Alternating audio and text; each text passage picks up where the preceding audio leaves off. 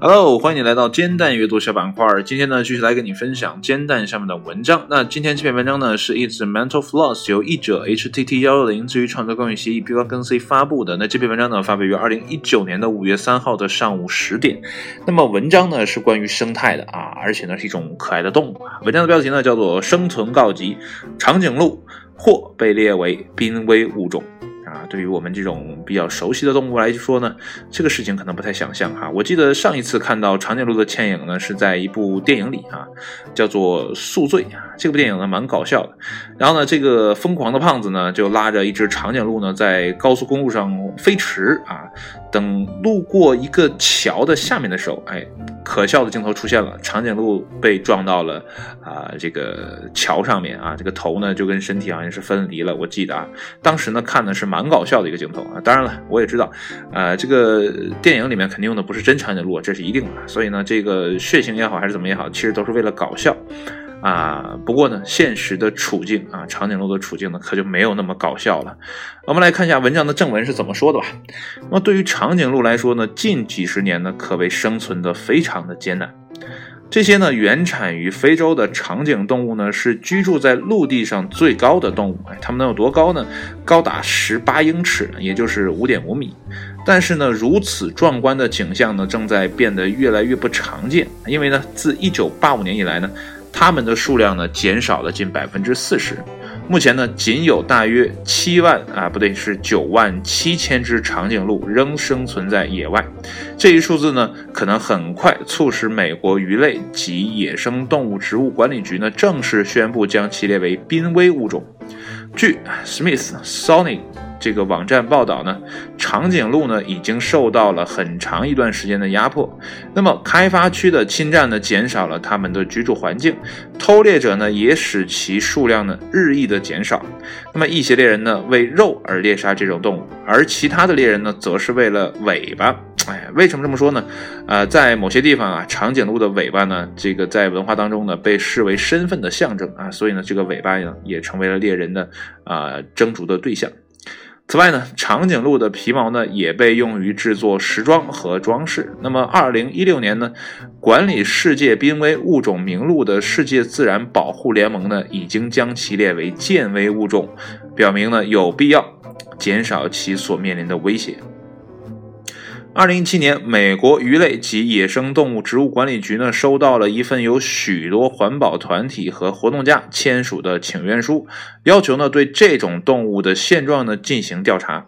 而现在，该机构已同意对长颈鹿进行评估，并考虑采取行动。那审核流程呢，可能持续长达十二个月之久。如果呢，长颈鹿呢届时被列入濒危物种的分类的话呢，环保主义者们呢将获得啊联邦的这个资金啊，以助呢于呃压制猎杀该动物的动机啊，包括呢进口其身体部位以及呢进行销售和分销。与此同时呢，土地侵占呢更难以监测啊，并涉及呢对土地交易和发展的干预。为什么长颈鹿的困境一直没有得到更多的宣传呢？哎，有一种理论认为呢，长颈鹿呢是动物园中的常见的景观啊，导致呢人们普遍认为呢它们仍在蓬勃的繁衍。那么活动人士呢还担心，那鱼类及野生动物管理局的这个调查过程呢可能需要比预期呢更长的时间，并敦促呢政策制定者呢迅速采取行动。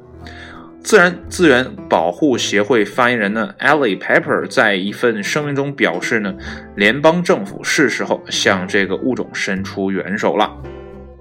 那这就是整篇文章所说的一个状况哈，就是长颈鹿的一个不太好的一个状况。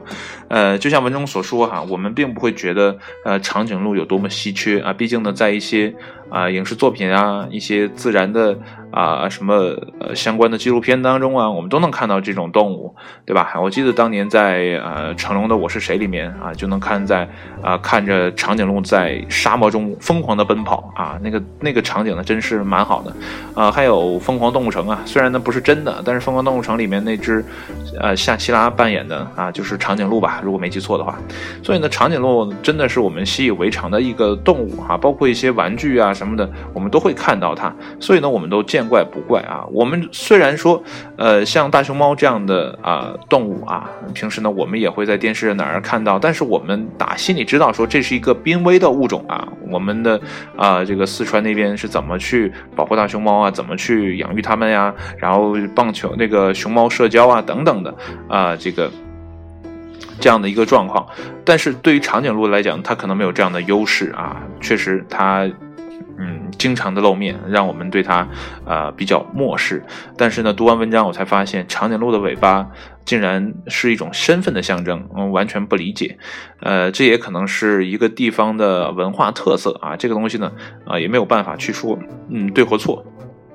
因为那是个历史遗留的问题，在那个封建的年代啊，就在更远古的时候，人们可能觉得，哎，这是一个很神圣的东西，或是一个怎么样的东西，所以呢，沿留了下来。呃，但是以现在的科学或者什么方式去想的话，可能呢，真的没那么重要。但是呢，这是一种人的呃情感因素吧？啊，你不可能说瞬间的把它剥离掉，除非呢，你能给它找到代替物啊，或者等价物啊，来去做这样的一个事情。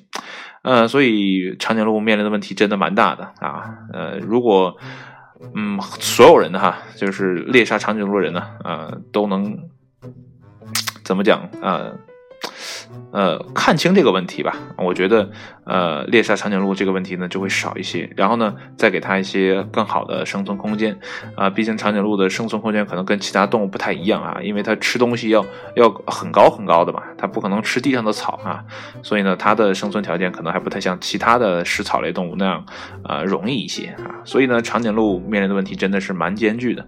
那好了，今天的文章呢就分享到这里了啊，对于长颈鹿呢，不知道你是什么样的一个感感受？那我们下一期节目再见，拜拜。